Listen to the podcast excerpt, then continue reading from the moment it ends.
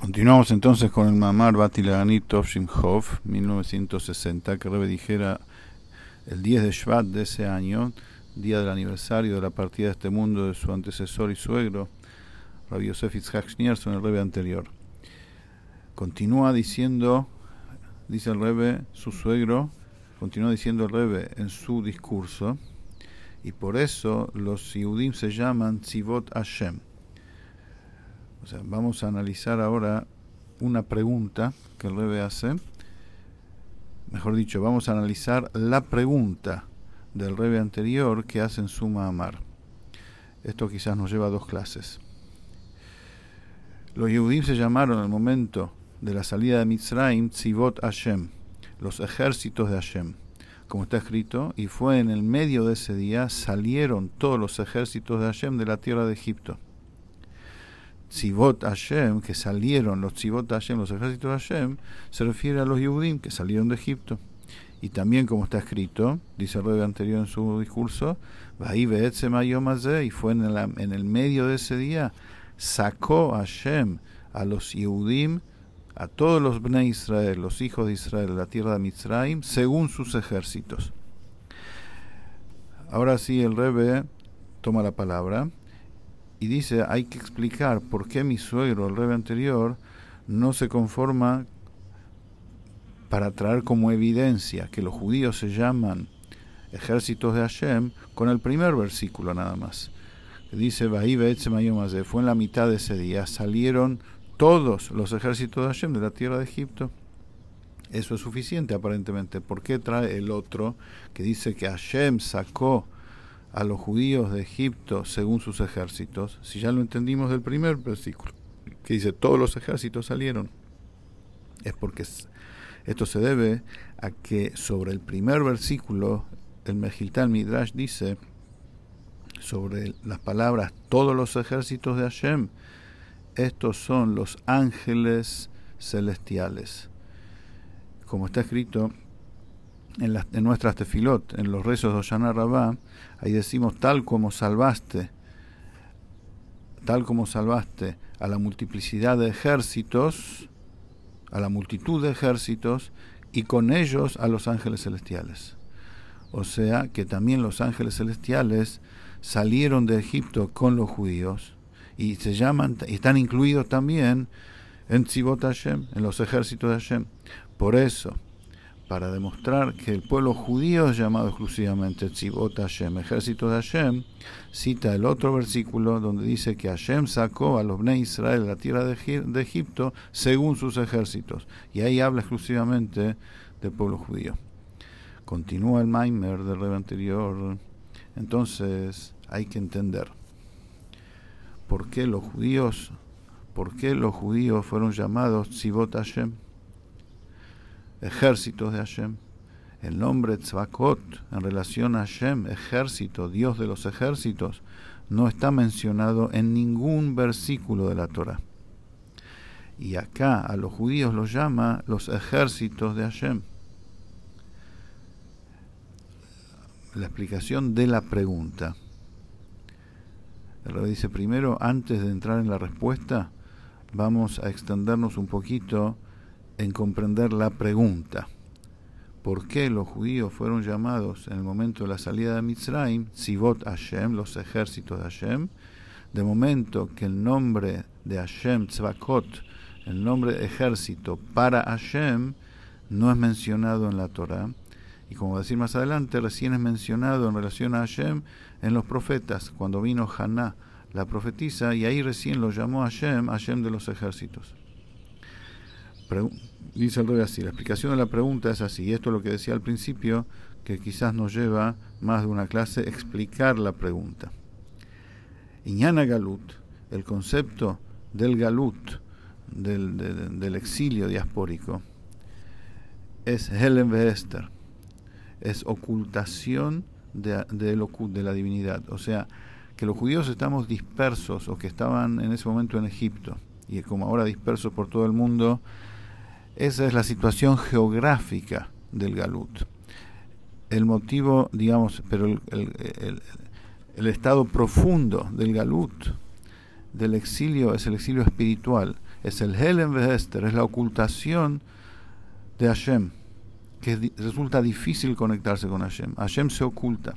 De esto se entiende entonces que qué significa Geula, in vos di Geule, como es la expresión del Rebbe Yiddish, in vos di Geule, ¿en qué consiste la Geula, la redención?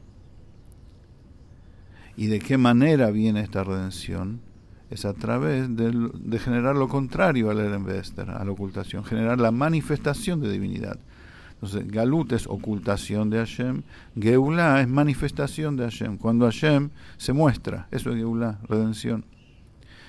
Y de acuerdo a esto, entonces, los Yudim tendrían que haberse llamado en ese momento, el momento de la Geulah, de la redención de Egipto, en concordancia con el nivel y el estado de la manifestación que se proyectó en ellos por medio de los nombres de Hashem, que se, que se manifestó Hashem a través de esos nombres en ese momento, que en la salida de Egipto específicamente es el nombre Abaya, como está escrito, Vaera el Avot, me mostré a los patriarcas, Hashem le dice a Moshe Rabbeinu, a los patriarcas me mostré con mi nombre que el Shakai, pero mi nombre Abaya no no, no, no, no se lo mostré a ellos. Y ese nombre, o sea, mi manifestación desde Abayá, que es la todo trascendente, el todo trascendente estado de la divinidad que está más allá del tiempo y el espacio, eso Hashem le dice a Moshe, se lo voy a manifestar a mi pueblo en el momento de la Geula, cuando salgan de Egipto.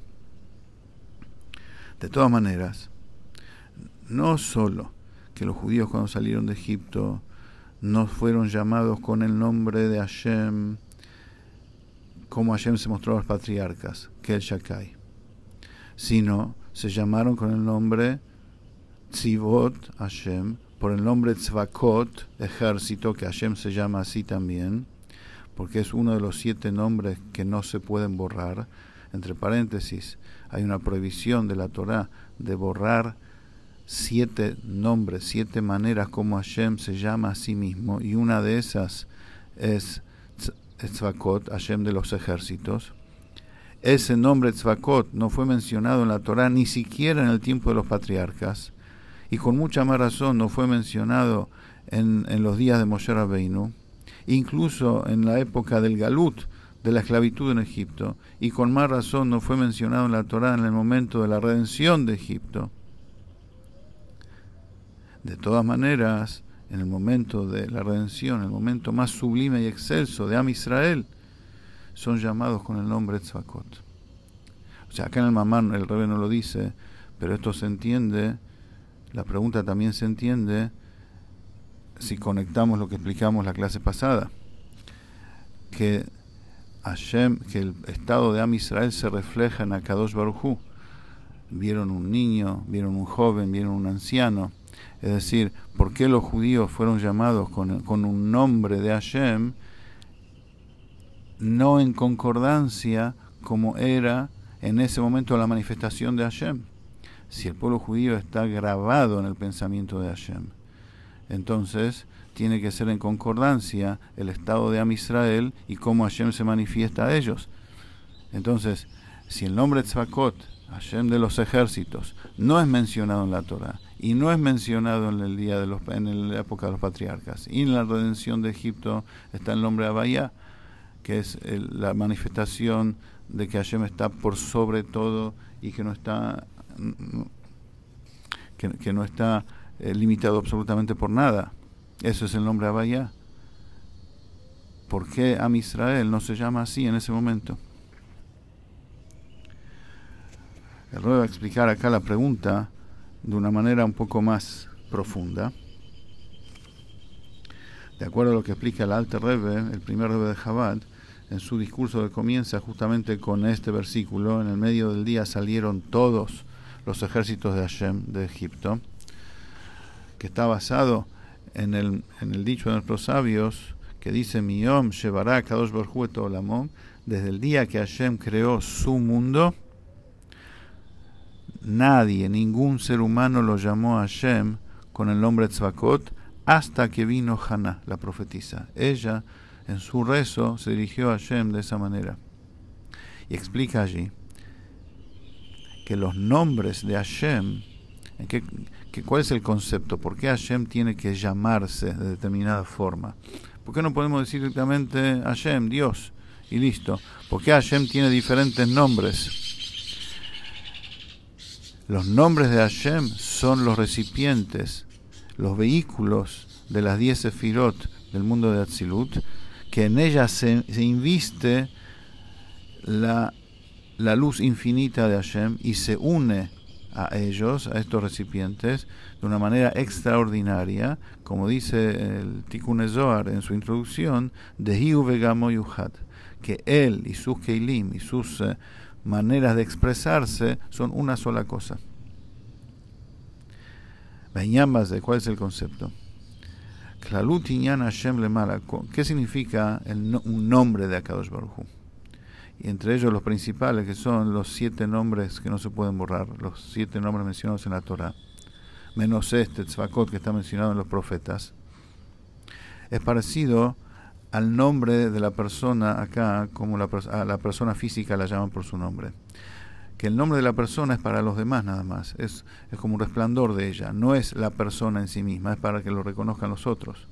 Y así también es en lo alto, en la espiritualidad y divinidad de Hashem, que las manifestaciones, el or, la manifestación que es atraída de lo alto hacia los niveles más, hacia los niveles inferiores, se, se llaman nombres o sea, es la forma como Hashem se manifiesta en sus diferentes matices. Pero justamente para que esas manifestaciones, esos orot, sean de una manera que se pueda ver, que se pueda, que, se pueda eh, sí vehiculizar y manifestar en un nivel inferior, eso es cuando tiene cierto límite. Porque si está en su estado original el Or en Sof, todo infinito y totalmente irrestricto, queda más allá de la creación, queda de una manera de sobev, una manera que, que, está oculta, que está pero no se ve. Pero para que se pueda ver, sentir y captar la luz de Hashem, tiene que venir de una manera adaptable y limitada a través de un canal. Y para eso se le pone un toar, se adjetiviza al or cuando se dice el nombre, un nombre al Or, a la manifestación de Hashem, entonces ya la estoy limitando, estoy diciendo es de esta forma, la estoy adjetivizando, ya le estoy dando un límite. Y ese nombre es, el Kli, es el recipiente del Or, que a través de ello, a través de ella se puede manifestar ese, el, el Or de Hashem de determinada forma y no de otra. Y en esto consiste, ese es el concepto de los siete nombres que no se borran, que es el or que va de determinada forma y cada or se une con su cli respectivo. No lo aclara acá el Rebe, pero los nombres de Hashem no son los Keilim, propiamente dicho del mundo de Atzilut, sino es el or formateado para el cli específico. Es la manifestación de Hashem. Por eso cuando nosotros llamamos a Hashem por sus nombres, nos estamos dirigiendo a Él. A Él nos dirigimos. ¿Por qué nos dirigimos a Él? Porque nos dirigimos a Él como está manifestado a través de, de ese matiz. Pero es, a Él nos dirigimos. Y ese matiz se inviste en un Kli, que el Kli es la puesta de distancia que Hashem hace entre Él y su creación, para que no se note él y se note lo que no, no se note su esencia y se note lo que él quiere transmitir y crear a partir de ahí. Y en los siete nombres que no se borran, ellos están principalmente en el mundo de Atzilut. El mundo de Atzilut, como dice Zohar, él y su luz y su manifestación es una sola cosa él y sus Keilim, su manera de expresarse es una sola cosa.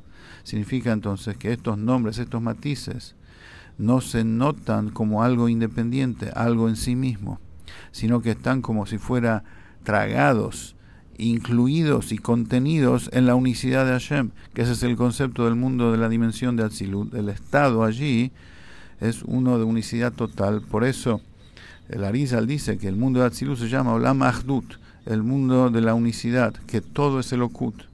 Y por eso el Or Sof, la luz infinita de Hashem, no solo que se une allí en el, Or, en los diferentes matices de manifestación, Had, sino también se une en los Keilim, en, en, los canales de expresión. Y este es el estado de Am Israel en la época de Moshe Rabbeinu. Continuamos la que viene.